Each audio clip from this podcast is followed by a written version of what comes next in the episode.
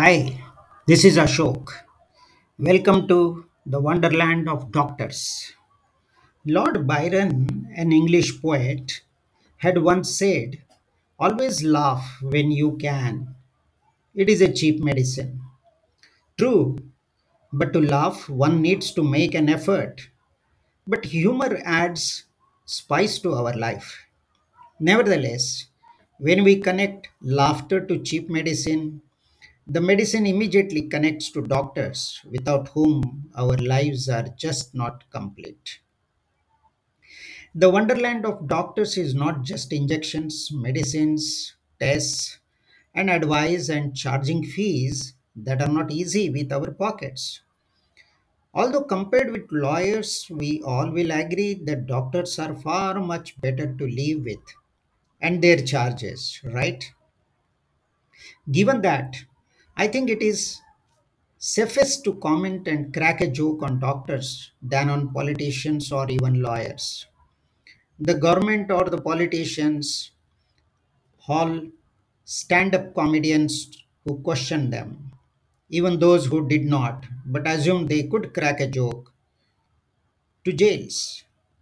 I recently came across an article that appeared many years ago in the New York Times, reflecting smiles, giggles, and belly laughs may be good for one's health.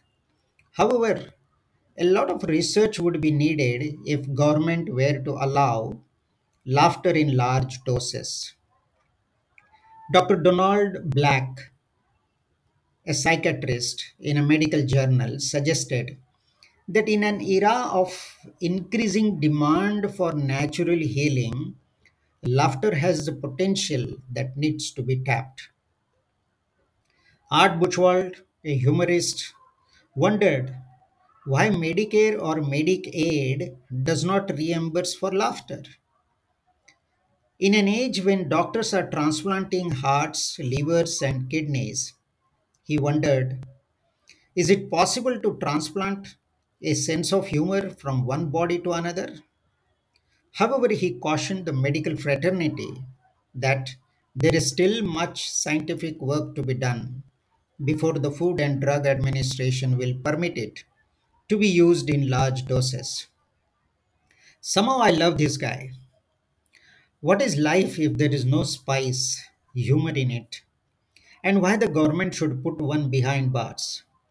Is the medical fraternity is lobbying against laughter or the government is spiceless? Nevertheless, it is safest to joke about or make a parody of doctors. They are unheard of taking anyone for this to the laundry. At the most, what they would do is give you a dose of mild laxative or send you for a host of pathological tests. Either way, it helps you and your body and your health. So, here is about some doctors I crossed paths with, and you can by all means relate with those who you did. We were usually taken to Dr. Ambike in Pune for some minor ailments growing up. A roly poly doctor who would hand a bottle of torrid red color medicine to drink to whoever consults him, but not before giving a moniker to every young child as pumpkin. I was a tiny, thin kid and would take that as an insult and retort, calling him the one. He would roar in laughter, but I would receive a slap on my back from my mother. A young doctor in my CRPF battalion would spend more time in the officer's mess learning table manners than in the medical room. The compounder there would concoct a cocktail of three different liquids, an equal measure of something sour, sweet, and heady for the evening to go with, or on a Sunday afternoon. Have you ever wondered if they do that more often in any shop of dispensing chemists or in a clinic? But in a large medical hospital of a group headquarters, the scene was totally different. Dr. Miss Suhasini, A serene looking lady chief medical officer and her colleague Dr. J. Epan will have a serpentine line of patients outside their chamber. They would patiently listen to complaints, a small chat, and an equally small dose of medicines, and phew, they all go smiling back to their barracks or living quarters. Dr. Suhasini and Dr. Ipan would handle that huge line of patients day after day because of their accurate diagnosis and pleasant disposition. There will be more doctors whom I can shout out here. Still, the intention is to laugh together and say sayonara to the everyday stress in the COVID times. There was this one, a very tall, dark, and ferocious as Mike Tyson. I would find a huge rush at his clinic, including parents bringing in their kids with the usual cold, cough, and high fever complaints. The mothers would shut their wailing kids up, threatening them that the doctor would take them away if they kept crying. That was long, long back before that movie Sholay was released. I wonder if this inspired Salim Javed to write the script for that movie. That's right. That Gabbar Singh kind of a story. By the way, his name was M. Raj. You may hear it differently when pronounced as Yamraj. the medicine he would give would bring down the high fever and stop your cold in just three days, only to resurrect after that. So you keep visiting his clinic again and again. He would source his medicine on credit, and when pushed for payment by the vendor, he would give them a ray of hope as onsetting monsoon would, would boom his practice. Scary, right? Then there is this physician I have been consulting for many years. The very organized, process driven, and disciplined doctor, which reflects on his armed forces background. After hearing your problem, he will take out his BP machine and other implements to check your body temperature from inside your ear with a small gun. He says that is more accurate than any other temperature reading mechanism. Quick and accurate diagnosis and a printed prescription would clarify all your doubts by illustration. Then a whole 15 minute discussion followed by another 15 minute sharing his thoughts on current affairs.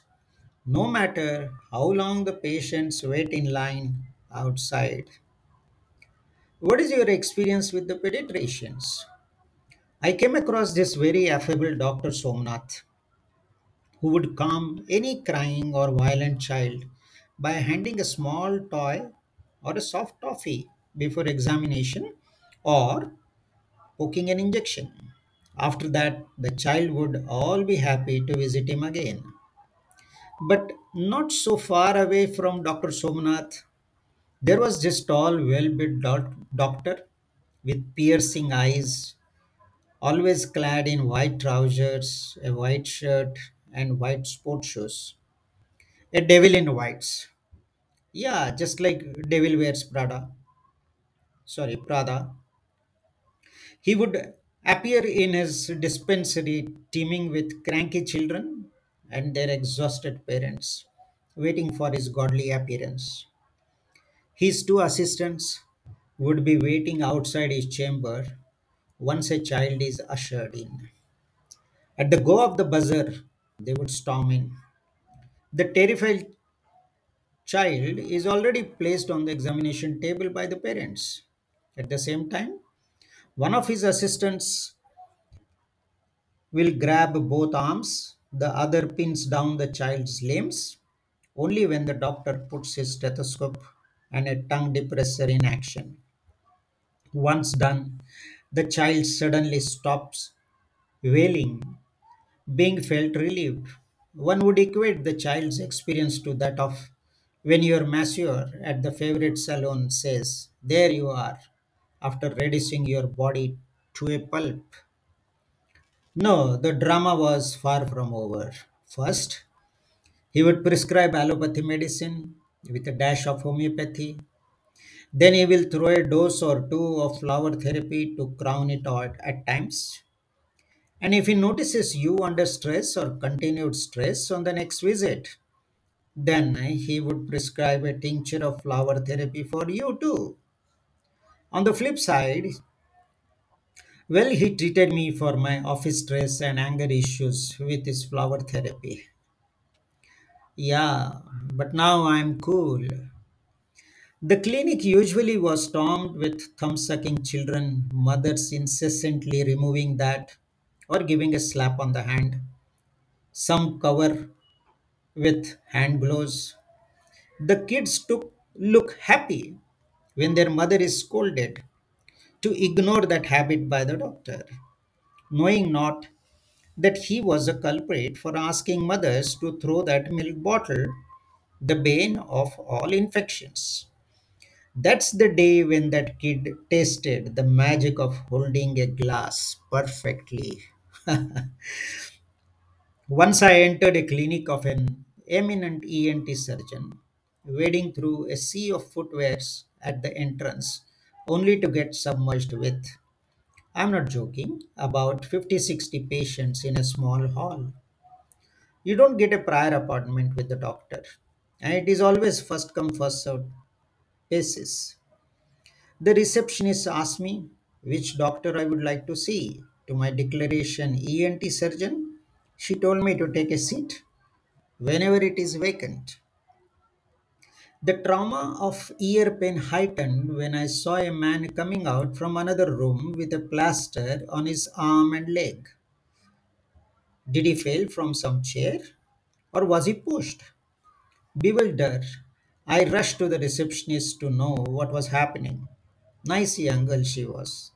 She calmed me, saying, The ENT surgeon's son is an orthopedic and daughter in law a gynecologist sharing this space.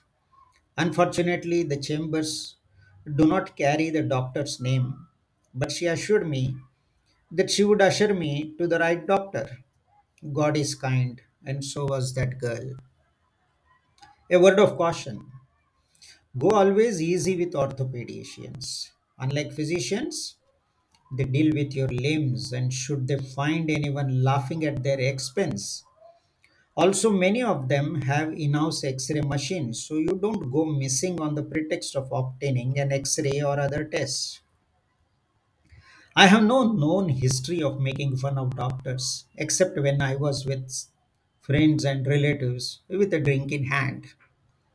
You know i recently had a frozen shoulder and i saw the orthopedic who summoned his assistant to get an x-ray done Not satisfied it was normal, he walked behind me, remorselessly pulled my hand up and down, side and behind, while I was screaming with pain. All the time, I was trying to recall the name of every friend and relative who might have turned me in. I would go and kill him if I find that out, but certainly not until my shoulder and arm were in good shape. I thought the painkillers for 10 days would do their magic. But no, I had one more trip and was put on a leash for another 10 days, making me poorer by more than 3000 rupees. And another round of ruthless turning and twisting my arm. Annoyed, I went to another, ushered only after all appointments were over.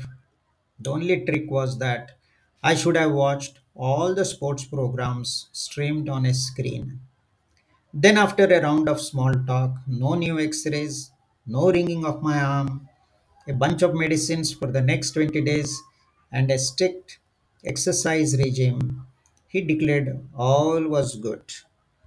All through this, the doctor was very cheerful. That was contagious. Well, nevertheless, be careful of orthopedics. Rarely you will be a lucky one. And certainly in these difficult times, take care you don't rub the doctors on the wrong side. At the same time, please read the nameplate at his or her clinic or Google search before you visit. These days, the government has allowed naturopaths, Ayush, Unani, and such others to use the prefix doctor and prescribe even allopathy medicines. One never knows when the government would even allow them to do surgeries. Not just COVID, but the times are scary otherwise. By the way, it is comforting so far. No doctor is subscribing to my newsletters here. So feel free and bold to comment on this podcast and share your experiences.